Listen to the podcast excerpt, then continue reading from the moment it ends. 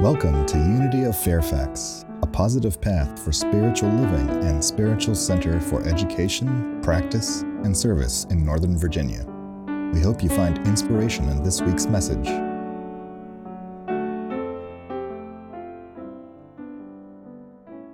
Bask in that wonderful energy of hope and peace. And I was thinking about that. I'm thinking about what makes for hope and peace, especially at a time like this. And the word that keeps coming back to my mind for me at this particular week is the word belonging. Everybody wants to belong to something. We want to know that we're a part of something larger than ourselves. We want to know that we're noticed and witnessed. We want to know that we are included. So I'll say more about that in just a moment. Because this year, during the Advent season, I've really set a very conscious intention to lean into the experience. There have been times in years past where I've really, in, well, I've always enjoyed the season. Let me just backtrack.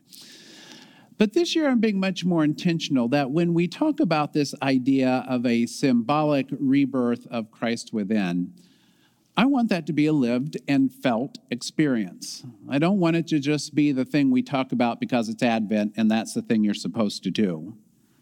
I want to know that something has been changed in me, something has been awakened, something has been reborn. And I want to be able to, to say, I can observe how that has happened. And so the vehicle that I am using for that experience, the um, avenue for that sort of uh, growth, is leaning into the nativity stories. There are two of them, recall, two of them, one in the book of Matthew and the other in the book of Luke. Similar in some respects, very different in other respects. And it kind of reminds, and somebody once asked me, well, why aren't the stories the same? And my first thought was kind of snarky. Well, if there was the same, if they were the same, you'd only need one of them, and you'd save paper, and you wouldn't have to wait. It's a whole different conversation. The other explanation is is kind of like we talk about uh, the idea of witness. If if four people are standing on street corners and there's a car accident, you will get four very different versions of what happened, and yet they'll all be right, at least from the perspective of the individual who saw it. So when I'm leaning into these stories this year, I'm bringing the experience of what happened since last year. I'm a different person leaning into the stories. And so, what first strikes me as we look at these stories is that in both of them, there are genealogies. And if you're familiar with these, the, with the Christmas story, you've probably opened up the book of, of Matthew or Luke in your Bible, as I know you do, and uh, and um, and think, yeah, it's begat and begat and begat and begat. Yeah, okay, let, let's move on to the exciting part. When did the shepherd show up? These stories are important, and they're important on many levels. And for me, they are inviting me into a greater experience of this idea of belonging. Now, in the Gospel of Matthew, the story, the genealogy goes all the way back to the great patriarch Abraham. And for the audience that, that scholars believe that Matthew was writing for, which is a predominantly very Jewish audience, they would recognize, oh, Abraham is our great uh, patriarch. He's really where we as a people got started. So, in a sense, Matthew is conveying the message to the people who would be hearing these stories, because most of the people were illiterate. He's saying to them, Look, here's the origin story of Jesus, and he's one of us. You really need to pay attention. He's like, he's one of us. You know, he belongs to us. Now, then, when you look at the Gospels of Luke, and you look at the genealogy there, it's all different people, you know, the in laws, the other side of the family. And it goes all the way back to Adam, the very first man. The author of Luke is believed to have been a pagan follower of the Jesus movement. And what he was saying in his story is look, this Jesus guy goes all the way back to Adam. He's one of us. You should follow him. The authors are conveying a message. And what they're saying is this Jesus belongs to all of us, depending on, regardless of what corner you are standing on the street. And so we lean into those stories and we, we see in them, I mean, the gospel stories about the teaching of Jesus, which I love. You, you see somebody who was a rule breaker, an iconoclast, who, who did crazy, silly things like preach to women and welcome them in. And, and he would talk to the oppressor romans and do healing work with them. And he would engage with the scribes and the pharisees in both uh, very loving ways and very uh, antagonistic ways. And he would even go so far as to welcome children and say the most heretical thing of all it is to such as these that the kingdom belongs. I mean, this guy did everything wrong you're not supposed to do. If there was a rule, he broke it. I love this guy. because, he, because I'm, I'm, basically a rule follower. So it's like, oh, I need somebody to help me stretch in my lived experience of Advent. But there's something about these genealogies that is important for us to know. There are a lot of things, and we covered a lot of them in the metaphysical group this morning. I'm not going to go there, I'm going to go to a different area. The genealogies offered in both of the Gospels belong to Joseph. And if you recall from the Bible stories, Joseph was not Jesus' biological father. The scripture tells us that the Holy Spirit was the Father. Well, maybe they made babies differently back then, but I tend to believe there's di- another story going on. But what is significant to me is that both the authors of these Gospels made it a point to clarify this is Jesus' Father. He's saying there's a connection He's saying not only does Jesus belong to Joseph, he gets all Joseph's people, regardless of what side of the street. Why is that significant? When I think about the term belonging, by and large, it says to me, Who are the people in your life to whom you belong? and who belong to you. More often than not, we start with our families. Families come in a lot of shapes and sizes and descriptions. So, what we call the Holy Family traditionally was actually a blended family. And it reminds me that whoever we give our heart to, those to whom we give our love, those are our family. Those are the people to whom we belong. It is significant to me that what we consider Holy Scripture begins the story of the great example of Jesus, the embodiment of Christ's consciousness, with a father who was not a biological father. It asked me the question who am I willing to bring in? Who am I willing to love and call my own, even if we are not biological? We do that with our spouses, right? We do that with our family of choice as well. Because let's acknowledge not all of our biological families are, are the Partridge family or the Cleavers. There might be a cleaver involved. That's a different talk for a different day. And it's great if we're the Partridge family and we're all singing together. And it's great if if mom makes dinner in high heels and a pearls. I don't know whoever did that. I know my mother never did. Uh, but who do you consider family? Who are you willing to consider family? That's what I think this story tells us. How broadly will you open your heart? Will you allow into your heart, to the most profound levels, someone who doesn't look like you? Or maybe someone who does look like you? Will you bring into your family and into your heart all of their people as well? and claim them as your own. You know, I think about this on the macro level when I think about the individuals who take the citizenship from one country to another. Some of you have done that. And all of a sudden, the history that was there in that country, in that region, in that family, you can now claim as your own. Good, bad, and ugly. Because if you look in those genealogies of Jesus, there are some real, we'll just say, characters. You probably have some in your biological family, you probably have some in your family of choice. Are you willing to love them and say, These are my people? If, and are they willing to accept you and say, This is mine, this is my child, I accept? It happens, like I say, in the more intimate level. It happens on the collective level, nations. And it happens when we come together in a place like this.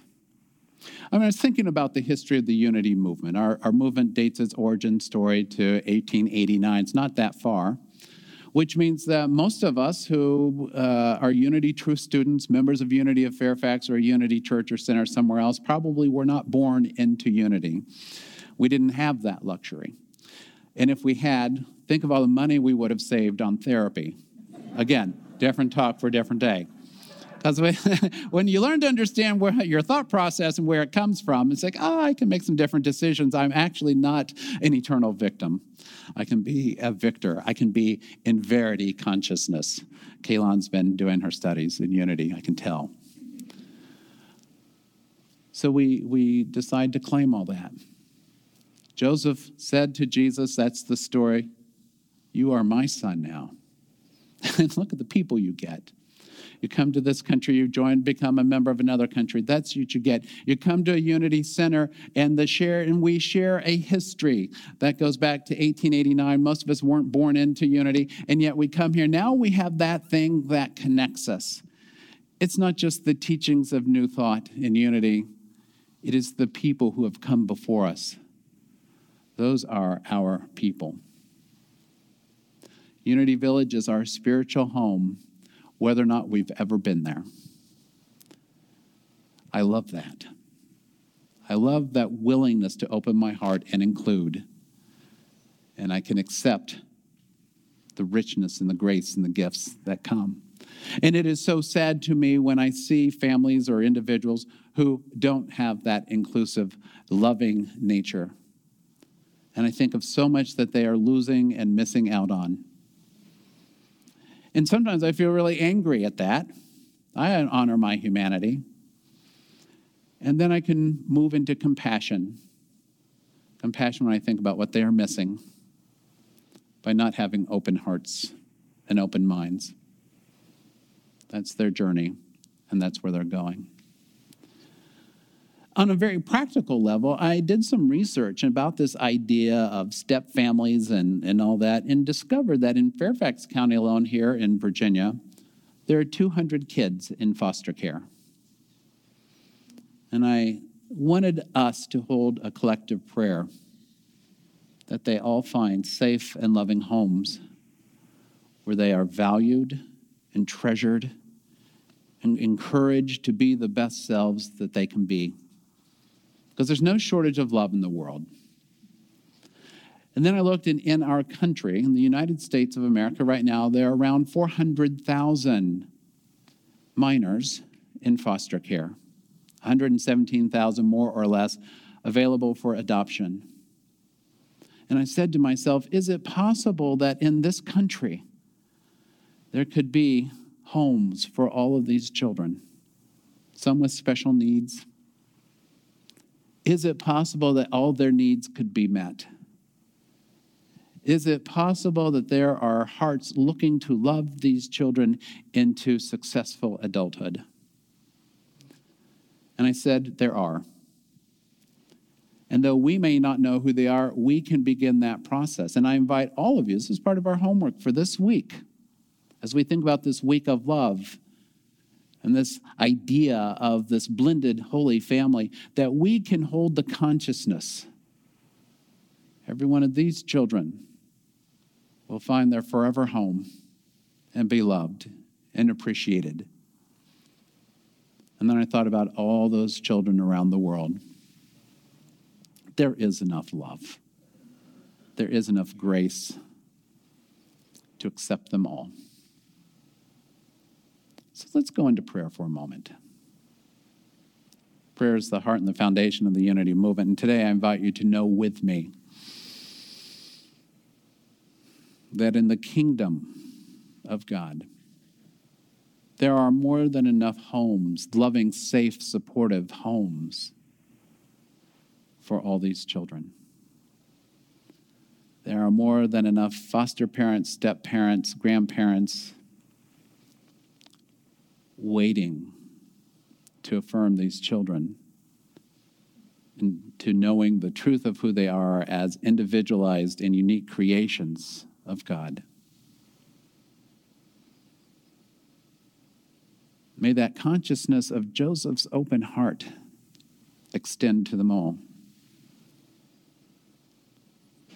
May they know the peace that passes understanding. And may they claim the blessings of their life journey and realize that in truth, there has always been and always will be a sacred and holy presence enfolding each and every one of them letting them know they matter, affirming their dignity, and providing for all their needs. This is the prayer we make in and through the power of the living Christ. And so it is. Amen and amen.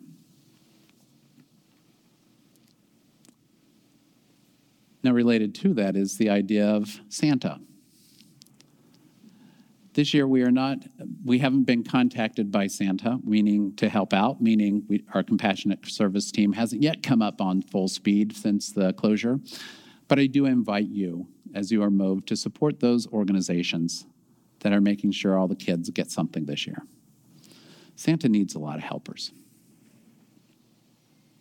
Well, that's kind of heavy, isn't it? Well, let's lighten things up. I opened with this line out of the book of John about giving up one's life for one's country.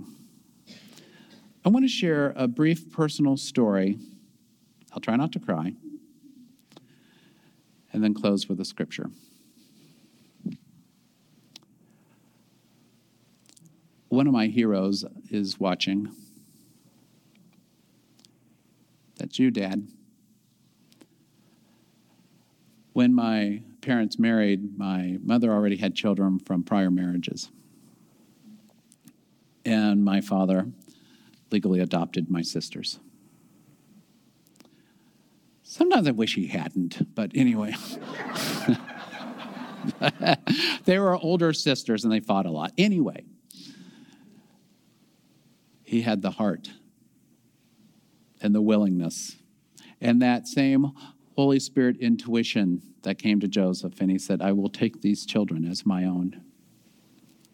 They will get all my people for better or worse, and I will always be there for them.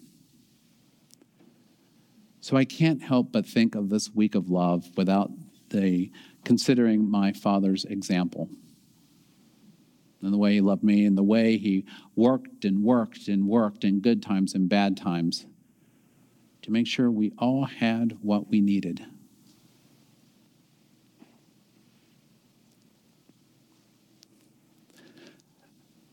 My dad is Christmas.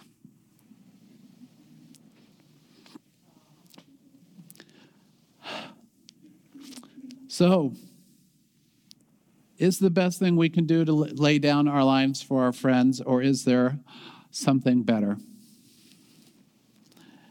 We read this in Mark chapter 12. One of the scribes came near and heard them disputing with one another, and seeing that he answered them well, he asked them, Which commandment is the first of all? And Jesus answered, The first is, Hear, O Israel, the Lord our God, the Lord is one. You shall love the Lord your God with all your heart, with all your soul, and with all your mind and all your strength. The second is this You shall love your neighbor as yourself. There is no commandment greater than these. Then the scribe said to him, You are right, teacher, for you have truly said that he is one, and beside him there is no other, and to love him with all the heart and with all the understanding, with all the strength, and to love one's neighbor as oneself. This is much more important than all the burnt offerings and sacrifices.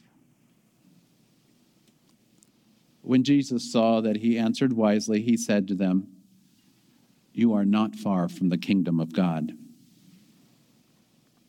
After that, no one dared ask him any question.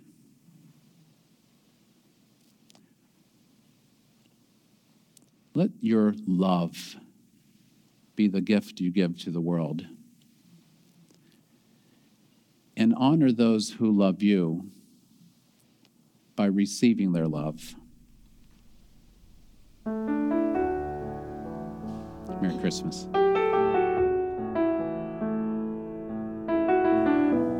Thank you for tuning into Unity of Fairfax podcast. You're welcome to join us live in Oakton, Virginia, every Sunday at 9 and 11 a.m. Or view our live stream services from our website at unityoffairfax.org. We appreciate your donations to support this podcast to make our message of positive, practical spirituality more accessible to all. See you next time.